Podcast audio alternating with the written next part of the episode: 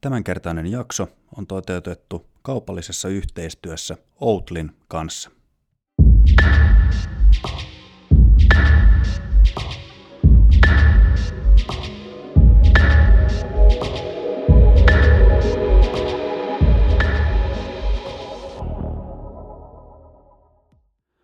Aloitetaan tämä kaksiosainen maitomyytit kokonaisuus toteamalla fakta. Suomi kuluttaa eniten maitoa maailmassa per talous. Keskiverto suomalainen kuluttaa tällä hetkellä noin 361 litraa maitoa vuodessa. Runsaat litramäärät syntyvät toki maidon juomisesta, mutta myös muun muassa juuston, kerman ja erilaisten rahkojen kulutuksesta. Mutta mihin tämä kulutusmäärä perustuu? Mennään 90 vuotta ajassa taaksepäin. Kulutusmaidon tuottajien liitto ja Helsingin maidontarkastusyhdistys perustivat Suomen maitopropagandatoimiston. Kyseinen toimisto on ensimmäisestä päivästään lähtien ollut vahvasti viemässä maidon ilosanomaa eteenpäin, varsinkin kouluissa. Kun pohdin asiaa henkilökohtaisella tasolla, myös minä olen saanut osani maidon tärkeydestä päivittäisessä ruokavaliossa. Ja niinhän se usein menee. Ensin imetään äidin tissiä, sitten tuttipulloa. Seuraavassa vaiheessa siirrytään lasin ääreen ja siitä voidaankin jatkaa kohti juustoja ja muita kiinteitä maitotuotteita. Seuraava vaihe kuitenkin tarkoittaa, että siirrymme äidinmaidosta toisen nisäkkään tuottamaan meijerituotteeseen. Mutta pitävätkö meille opetetut maitomallit paikkansa? Ja tärkeämpi kysymys, onko maidon kulutus edes haitallista? Onko se nyt edes niin paha, jos me maitoa kulutamme? Jos mietin asiaa omalla kohdalla, niin maito on paremman makuista, halvempaa ja esimerkiksi helpompi proteiinilähde. Miksi mä vuosikymmeniä kestäneen kulutustottumuksen vaihtaisin? Aika muuttaa maailmaa. Arvot muuttuvat, elintavat muuttuvat, kulutustottumukset muuttuvat. Onko meidän siis syytä tarkastella myös ajattelumalliamme maidon tarpeellisuudesta? Ruotsalainen elintarvikeyritys Outli lähestyi minua ja tiedusteli Piritorin studion halukkuutta olla mukana keskustelemassa ja kyseenalaistamassa meille suomalaisille opetettuja maitoon liittyviä oppeja. Pelisäännöt olivat selkeät. Saa puhua hyvää, saa puhua pahaa.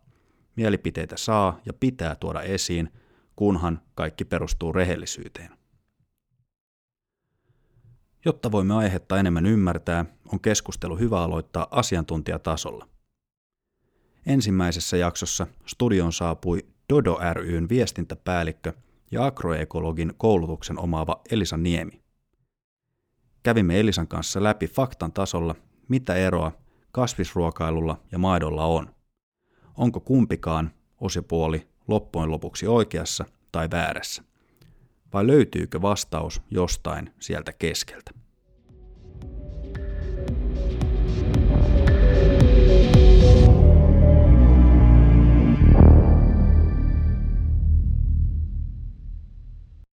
No mutta pitäisikö me nyt lähteä liikkeelle mm. puhumaan?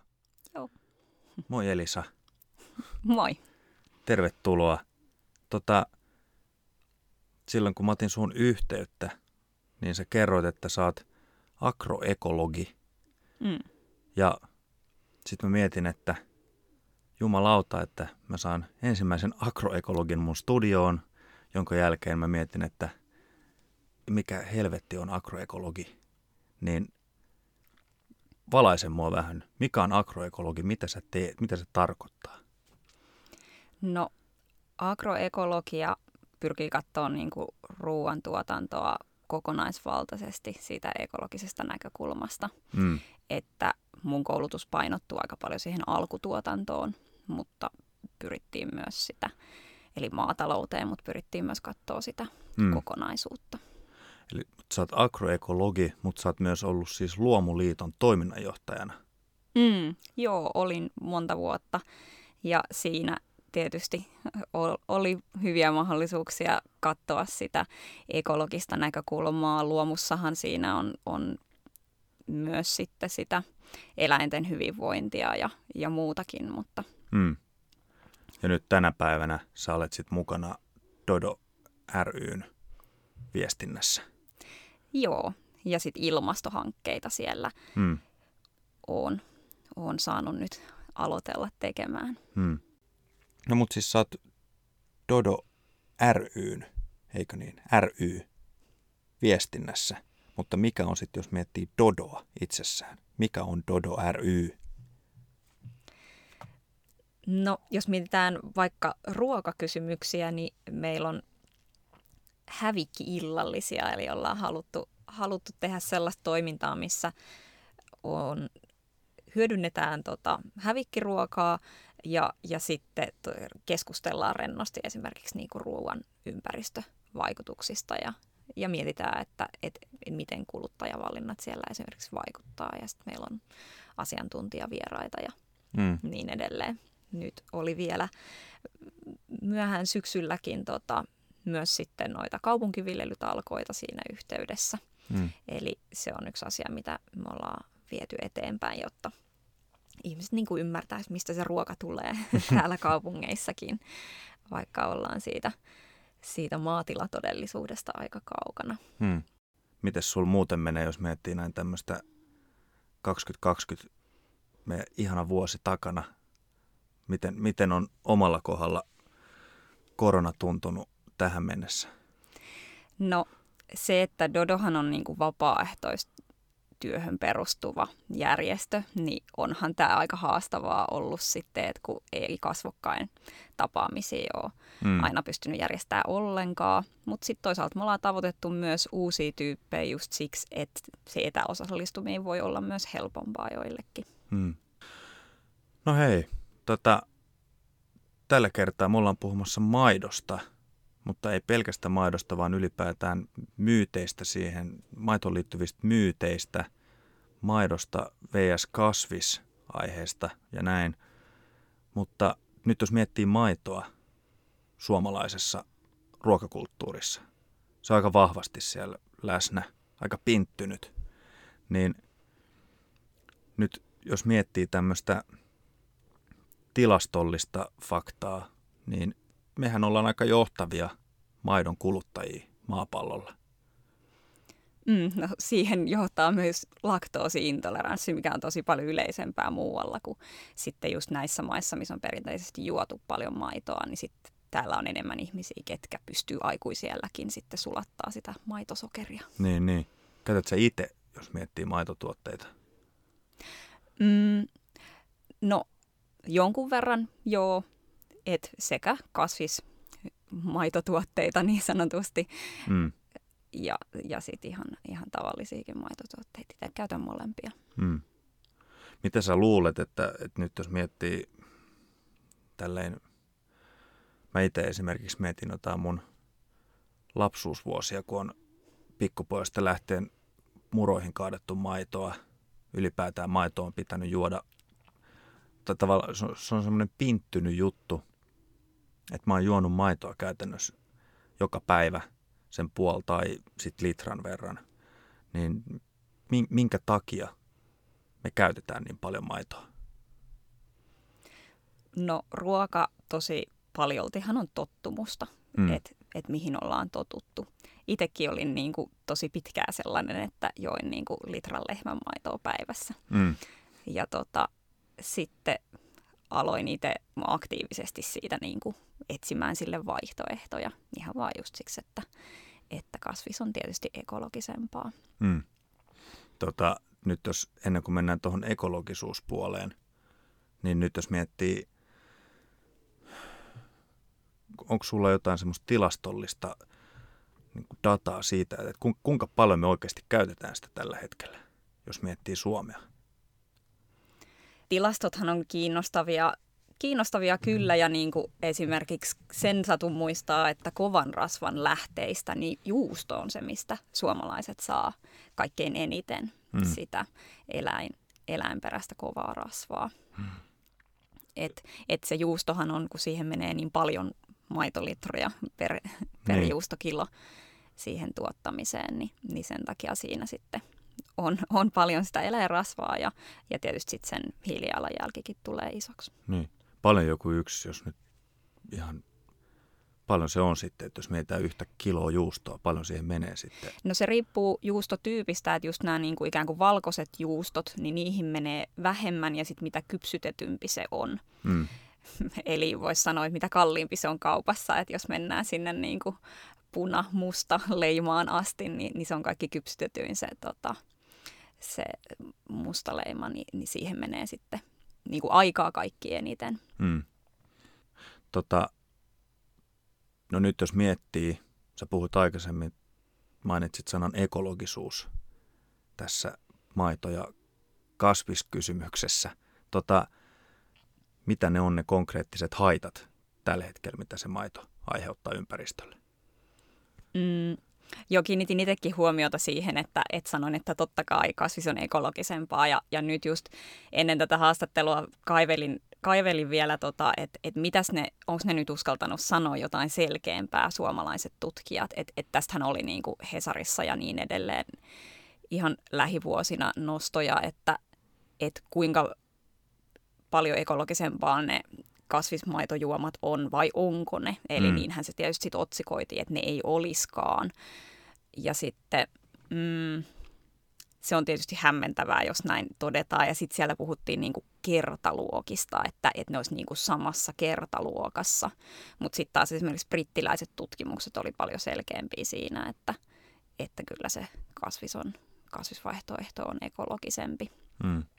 Että mm, täytyy, että itse en ole tietysti tut- tutkija, ja, ja tota, mutta tutkimusta tietysti seuraan. Ja se välillä vähän, vähän hirvittää, kun on esimerkiksi niin kuin noita tutkijoiden jossain tilaisuuksissa käynyt, niin, niin et kyllä suomalaisessakin tutkimuskentässä on tosi paljon sit sitä yritysrahoitteisuutta nykyään. Mm. Ja, ja tietysti jos ruoka-alaa mietitään, niin isoimmat rahat liikkuu siellä eläinperäisten tuotteiden tuotannossa. Mm. Niin et, et, et missä määrin ne sitten vaikuttaa. En ole itse ehtinyt tähän niin kuin mitenkään syvällisesti perehtyä ja, ja tietysti niin kuin haluan uskoa siihen, että suomalainen tutkimus on luotettavaa. Mutta niin vähän kysymyksiä herää, herää just ton takia, että, että tota, et, et siellä nyt oltiin, on, on sit ollut tutkijat tosi varovaisia sanomaan, sanomaan selkeästi, että et olisi ois kasvisvaihtoehto parempi. Mm, mutta et mitä ne, ne maidon nyt sit mm, perusongelmat ikään kuin on, on tietysti se, että lehmä on märehtivä eläin ja siitä, siinä tota, syntyy paljon metaania siinä lehmän ruoansulatus elinimistössä ja se on tosi voimakas kasvihuonekaasu. Hmm. Ja tota, toi oli hauska, kun mainitsit sen hyödyt myös. niin. et, et, et sitä on tietysti niinku, tota, mm, hyvä pitää mielessä, että et, et se on tällä hetkellä tosi keskeinen osa meidän ruoantuotantoa, se maidon tuotanto. Ja, ja tota, että se vaikuttaa esimerkiksi siihen, miltä meidän maisema näyttää. Eli mm. Suomessahan tuotetaan hirvittävä määrä rehua niin kuin, mm, just muun muassa sitä maidon tuotantoa varten. Mm. varten niin että sit jos, jos me vähennettäisiin sitä hirveän paljon, eläintuotantoa ylipäätään, niin, niin sittenhän se tarkoittaisi sitä, että sitä – sitä rehua ei, ei tuotettaisi, tuotettaisiko siellä sitten jotain muuta. Mm, kyllä varmaankin Etelä-Suomessa, mutta että Suomi on maailman pohjoisin maatalousmaa. Mm. Eli, eli sitten, että, että pohjoisemmassa Suomessa se, että saisi oikeasti varmasti satoa mm, muistakin kuin rehukasveista, niin, niin se ei ole kauhean helppoa ja aika paljon on sitä tuotantoa, että, että sitten tuotetaan ruuaksi viljaa, mutta sitten se ei ole tarpeeksi hyvä laatusta, niin sitten sitä mm. käytetään rehuksi. Eli, eli se, että miten, miten se sitten muokattaisi se ruoantuotantojärjestelmä, jos, jos sitä vähennettäisiin merkittävästi sitä maidon tuotantoa, niin, niin, niin siellä on niin kuin isoja kysymyksiä. Monimuotoisuus on tietysti yksi, mikä, mm. mikä siitä merkittävästi tulisi, tulisi kärsimään, koska ne tota, mm, se rehun tuotanto, niin se kuitenkin niin kuin siinä on erityisesti siinä on mahdollisuuksia tehdä se tosi monimuotoisesti. Ja nyt on ihanasti niin kuin, ö, suomalaisessa maataloustuotannossa vähän tullut sitä trendiä, että tehdään tosi monilajisia niistä nurmista, missä, mm. millä, missä rehua tuotetaan. Mutta että et, et sitten tietysti, että jos peltoja metsitettäisiin, niin, niin sehän vähentää sitten taas niiden maatalousympäristön tota, lajien niin kuin, esiintymistä, mutta että mutta et, et sekin on tosi monimutkainen kysymys, että miten päin sen sitten ajattelee, että et, et tietysti niin kuin voi ajatella myös, että se metsittäminen olisi hyvä asia. Mutta sitten taas kun ajattelee sitä, että ilmastonmuutos hmm. ää, etenee tässä nyt joka tapauksessa, niin, tota, niin sitten maailmassa tulee paljon alueita muuttumaan niin, että siellä ei pystykään enää tuottamaan ruokaa. Hmm. Eli eteläinen Eurooppa esimerkiksi, niin siellä, siellä tulee olemaan, olemaan haasteita, niin, niin sit se, että tämmöiset pohjoisemmat maatalousalueet voi tulla yllättävän äkkiäkin niin kuin paljon merkittävämmäksi hmm. siinä niin kuin maailman ruokaturvaakin, kun ajatellaan. Et siinä mielessä se metsittäminen ei nyt ehkä ole kauhean hyvä vaihtoehto tässä vaiheessa. Joo. No mutta sitten taas jos miettii vastapallona, jos mietitään sitten kasvisruokaa. Mm. Mitä olet mieltä sitten siitä, että nyt nämä luetellut haitat lähinnä maidosta, mitkä ympäristölle aiheutuu, voidaanko me ajatella sitten niin, että, että kasvisruuan tuotannossa tai kasvisruuassa ei olisi jotain tällaista niin sanottua harmaata aluetta? Voidaanko me ajatella, että se on pelkästään hyvä juttu, että meillä on kasvisruokaa? Mm, no ainakin se metaani sieltä lehmien mm. ruoansulatuksesta, että se on ainakin niin kuin yksi, yksi, mikä jää sit niin kuin ilmastopäästöjen puolelta pois. Ja tietysti siellä on niin kuin, tota, mm, rehevöittävät päästöt on niin kuin yksi, mikä, mikä pitää myös, myös huomioida niin kuin molemmilla, molemmilla puolilla. Mm. Mm, et, et se, että minkä takia ne suomalaiset tutkijat sit oli, oli niin varovaisia niin sanomaan siitä, että kasvis vai, vai, vai lehmänmaito, että et mikä siinä on ero, niin on, on tietysti ihan ymmärrettävä syy, että et niitä ei ole vaan ehditty tutkia niitä kasvismaidon tuotantoketjuja hmm. ja niin kuin vertailemaan sitä, että, että miten sit eri, eri tuottajat, että minkälaisia ekologisia jalanjälkiä, hiilijalanjälkiä siellä on, niin, niin se tietysti vaikuttaa siihen, että et, et, et sitä dataa ei vaan niin kuin ole vielä. Ja mm. nyt on tietysti tosi tärkeää, että sitä sitten tutkitaan, mm. että et, et saadaan, saadaan sitä tietoa. Mutta et, et ympäristötutkimuksessahan se vertailu on niin kuin yllättävän haastavaa usein, kun jos joudutaan vertaamaan niin kuin tavallaan erilaisia asioita, että et, että aina siellä sitten myös on joitain vaan niin kuin arvovalintoja. Mm, just näin. Tuli mieleen, että nyt puhuttiin tässä, tai mainittiin monen otteeseen sana metaani, metaanikaasut. Mitä sä oot itse mieltä, että jos nyt miettii ylipäätään, kun puhutaan vaikka ympäristökeskustelusta ja puhutaan just vaikka hiilidioksidipäästöistä aika paljon. Sehän on aika semmoinen, sanotaanko dominoiva termi, mis, mm. mikä nähdään isona pahana mm. ympäristöongelmien aiheuttajana, enkä sille, että ei pidä vähätellä sitä ongelmaa.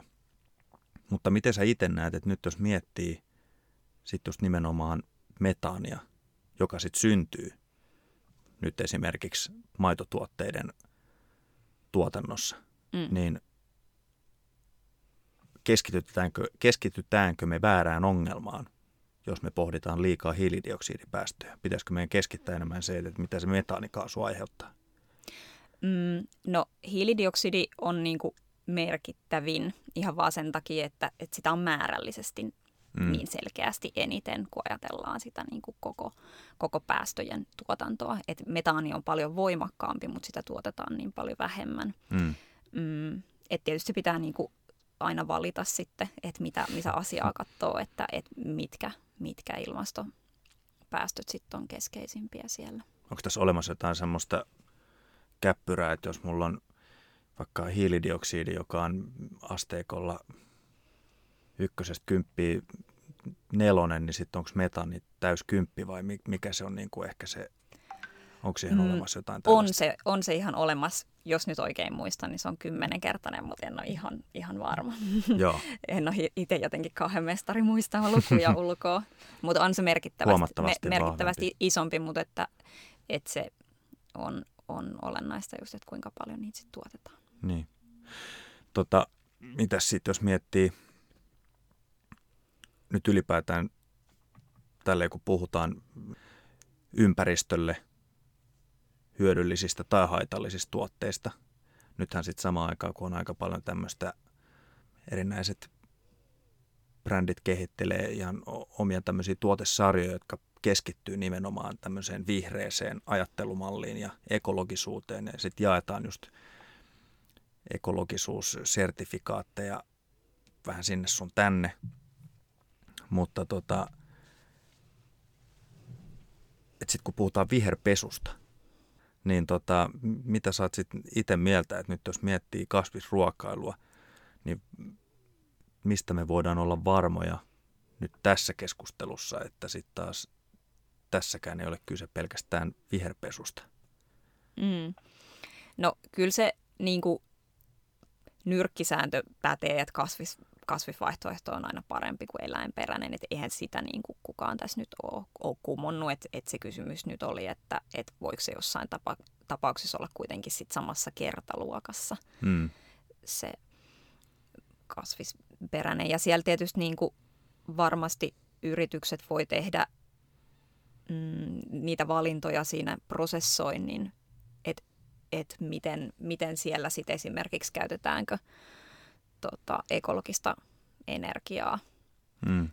Et niitä, niitä valintoja voi tehdä ja se on tosi tärkeää tietysti, että kuluttajat on aktiivisia siinä, että et, et seuraa sitä, että miten, miten mikäkin yritys tekee niitä, mm. niitä valintoja niin kuin eri kohdissa, sitä prosesseja. Ja tietysti hienoa, että yhä enemmän on sellaisia yrityksiä, ketkä kanssa kertoo, kertoo niistä – kertoo niistä avoimesti ja pyrkii tekemään paljon, mutta et, et aina pitää pitää mielessä se, että totta kai yritykset pyrkii kertomaan asian kauniisti niin, niin, päin. Sehän kyllä. se on se niiden tehtävä. Just näin.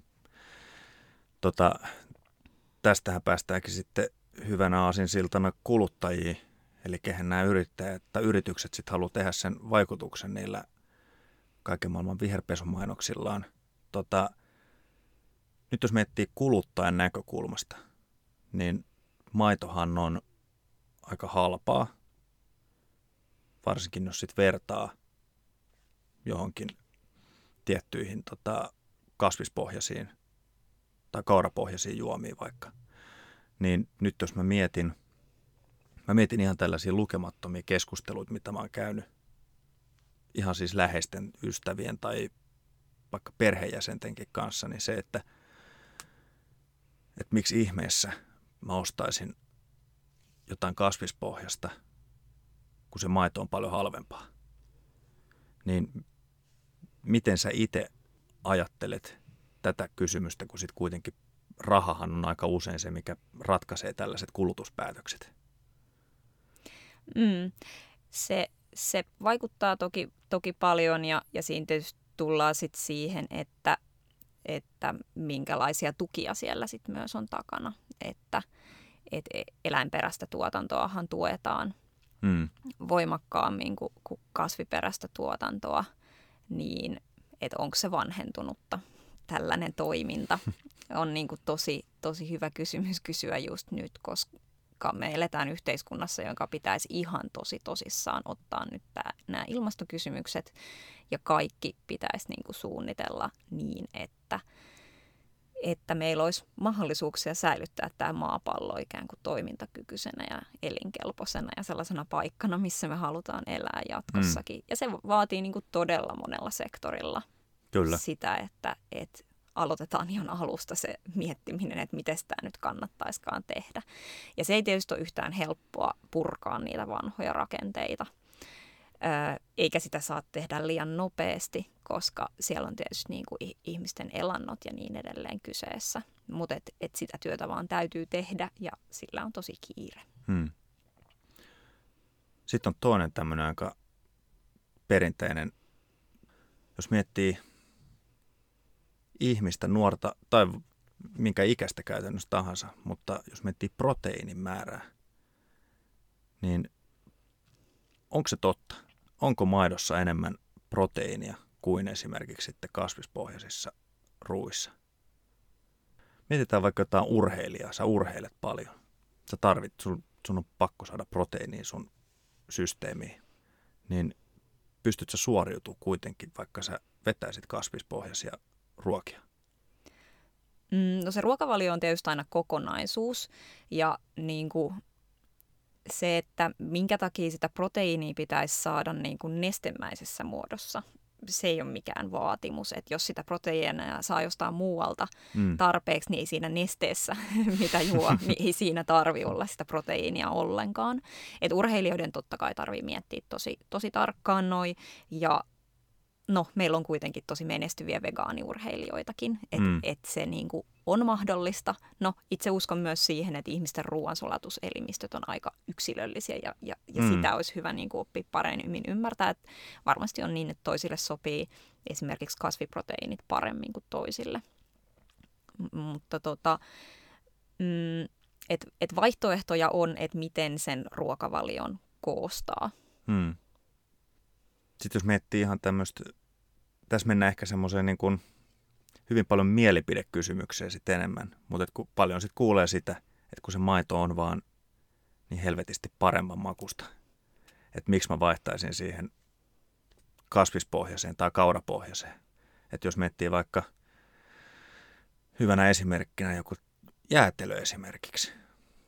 Mä en ole hirveästi törmännyt ehkä 50 tai yle, sitä korkeamman ikäluokan edustaja, joka sanoisi, että tykkää enemmän kaurajäätelön mausta kuin vaikka jostain maitopohjaisesta jäätelöstä.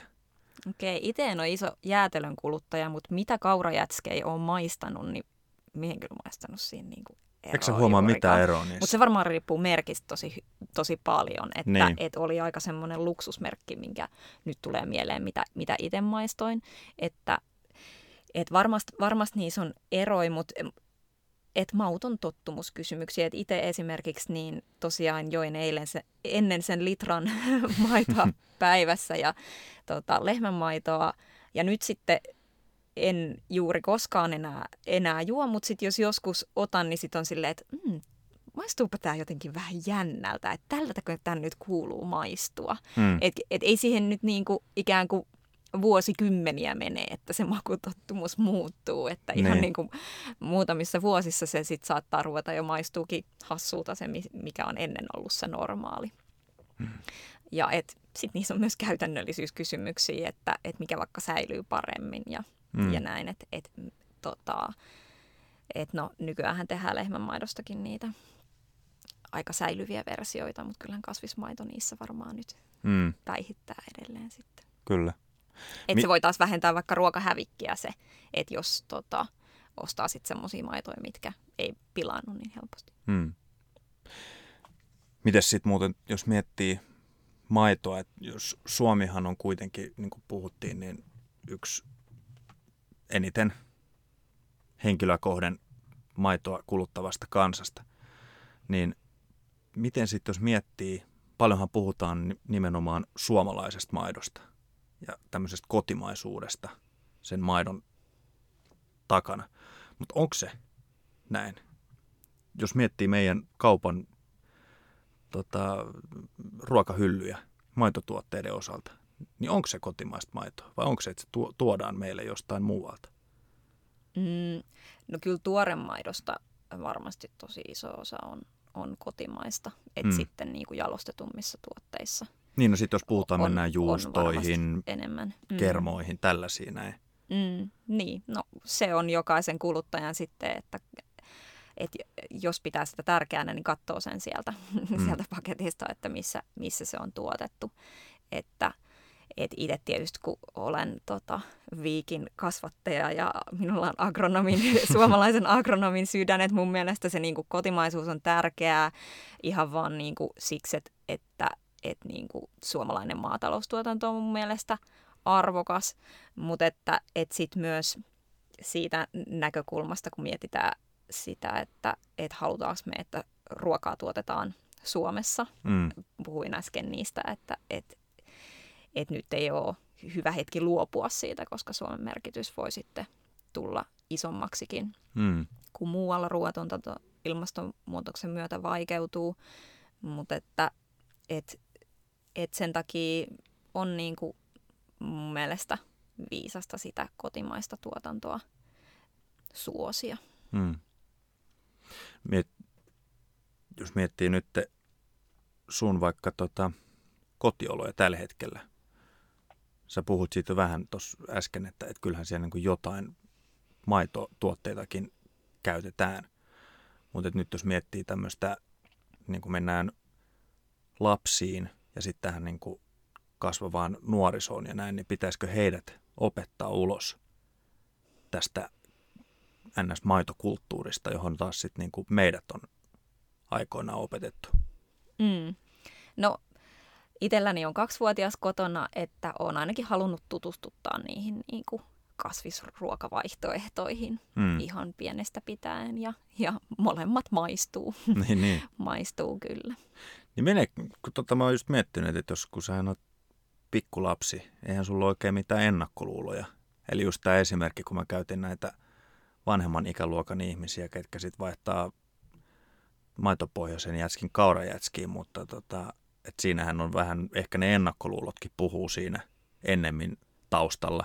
Mutta sitten just se, että jos sä oot pikkulapsi, jolla ei käytännössä ole mitään odotuksia, ajatuksia jostain tuommoisesta tuotteesta, niin sehän olisi helppo sinne sitten just ehkä niin kuin pinttää se uusi ajattelumalli, että ei ole vain se yksi ainoa oikea tapa, vaan mahdollisuuksia riittää. Ja sitten mä oon pohtinut sellaistakin, nyt en hitto vielä kyllä muista, kuka sen sano, mutta kun tota, joku julkimuuden henkilö sanoi hyvin, että, että mehän ollaan käytännössä ainoa nisäkäs laji, joka juo tai syö jonkun toisen nisäkkään maitoa. Eikö se ole? Sehän on ihan fakta. Mm, ja se on varmaan vähän taidoistakin kiinni, että niin, niin, monet niin, muut eläimet ei niin pääse joo, joo. lypsämään niin kuin muita. niin, mutta, mutta ihan oikeasti, eihän siis, jos sä mietit, ei mulla ainakaan tule ketään muuta mieleen, että ei tuo mm. nyt mikään leijona on imettämässä ketään simpanssia tai mitään. Mm. Mutta noin niin kuin ikään kuin, että mikä on luonnollista ravintoa, niin ne on kyllä ne on jänniä kysymyksiä ja se vaikuttaa niin kuin tietysti paljon siihen, että miten kukakin ajattelee, että, että tota, et itse olin niin kuin jossain, jossain vaiheessa niin kuin kovasti innokas siihen, että käyttää niin kuin vaan kasviperäisiä tuotteita, mutta tota, mulla on itselläni tiettyjä haasteita niin kuin ruoansulatuksessa ja, ja mm. sitten niin kuin ikään kuin vaiheilen edelleen vähän siinä, että et, et toimiiko se nyt yhtä hyvin aina sitten se, että et on niin kuin tosi kasvispainotteista hmm. vai ei. Et, et se proteiini on niin kuin tietysti siellä, siellä yksi, yksi kysymys just, että et niin kuin palkokasvien sulavuus siinä on itse asiassa aika monella haasteita, mutta et sieltä on sitten löydettävissä myös, myös ratkaisuja, esimerkiksi hapatetut fermentoidut niin kuin tuotteet. Hmm niin, niin ne on usein paremmin sulavia ja niin edelleen. Joo. Ja se on tosi hienoa, että, että nythän on tosi paljon tullut lisää valikoimaa kauppoihin näistä ja, ja varmasti niin kuin tulee jatkossakin. Hmm. Semmoinen mua kiinnostaa vielä kysyä. että nyt jos miettii nyt just nimenomaan kauppojen valikoimaa, niin nythän kun itse esimerkiksi asuu Kallion kuplassa, niin mä menen mihin tahansa kauppaan, mihin tahansa ravintolaan, niin se kasvispohjainen ruoka on aina aika vahvasti läsnä. Mutta nyt sitten jos miettii muuta Suomea, on aika selvää, että se ei ole, se ei ole läheskään samalla tavalla siellä mukana. Niin miten sä itse näet, että – minkälaisista ajoista me puhutaan, että me saadaan tällaisia ajo- ajatuksia vietyä sit ulos suurkaupungeista pienempiin. Mm, no mistä ne uudet ruokatrendit tulee? Et sekin on tietysti monipuolistunut paljon, että, että on Instagramia ja blogeja ja, ja niin edelleen. Ja että niinku, et ne yritykset, vaikka ketkä tuottaa kasvipohjaisia tuotteita, niin niillä on nykyään niinku enemmän ehkä mahdollisuuksia siihen, että miten, miten ne tavoittaa, tavoittaa ihmisiä. Mm, palautekauppoihin on aika tehokas keino. Et mm. Suomalaiset ei hirveästi tee sitä, niin, mm. niin aika monet kaupat sitä, sitä kuuntelee hyvin. Mm. Et se on niinku sellainen yksi kansalaisvaikuttamisen muoto, muoto kyllä. Ja, ja tietysti niinku varmasti mm, kokkiohjelmat telkkarissa niin kuin vaikuttaa myös edelleen. Että se riippuu nykyään niin ikäluokasta sitten, että kuka seuraa mitäkin. Mm. Ja tota, mm, no sitten on tietysti hauskaa, että, että ruoka asioita opitaan myös niin kuin perheenjäseniltä ja siellä sit sukupolvet myös kohtaa ja, ja näin, että et, et mitä ne sitten on, vaikka varmasti jotkut joulut ja, ja tota, pääsiäiset sitten on sellaisia yksiä, missä tota, just tulee sitä sukupolvienkin välistä keskustelua, että mitä, mm. mitä sinne pöytään nyt sitten laitetaan. Ja, niin. ja, ja se on kiinnostavaa, että missä vaiheessa ne omat, omat kulutustottumukset muuttuu, että et, rupeako vaikka nuoret muuttaa ruokavalioa siinä teiniässä, kun ne asuu vielä vanhempien luona, vai sitten vaikka vasta sitten, kun on muuttanut opiskelemaan jonnekin että et missä väärin sitä tulee ikään kuin sitä ajatuksien vaihtoa, vaihtoa mm. sitten siellä niin kuin perheissä. Joo. Tota, hei, mä luulen, että tässä on aika hyvin niputettu paketti asiaa. Tota, kiitos paljon, että pääsit vierailulle Piritorille. Ja tota, hyvää tota, syksyn jatkoa. Kiitos. Kiitos.